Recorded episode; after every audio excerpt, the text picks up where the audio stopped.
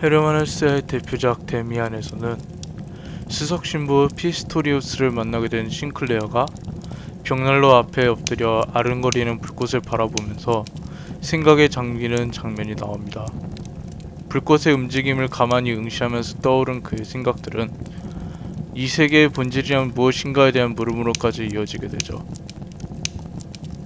우리는 살아가면서 복잡한 일상을 맞이하게 됩니다. 그 속에서 우리는 무엇인가를 가만히 쳐다보면서 생각하는 시간이 얼마나 될까요? 스스로와 세상에 대한 질문을 던지는 일은요? 아마도 거의 없을 겁니다. 앞으로 전 여러분과 함께 따뜻한 모닥불 소리를 들으며 복잡하고 힘들었던 일상을 정리하고 스스로의 내면을 깊이 들여다보는 시간을 가질 것입니다. 오늘 클립은 피스토리오스의 말을 인용하며 마치겠습니다.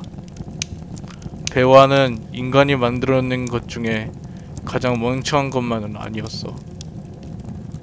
감사합니다.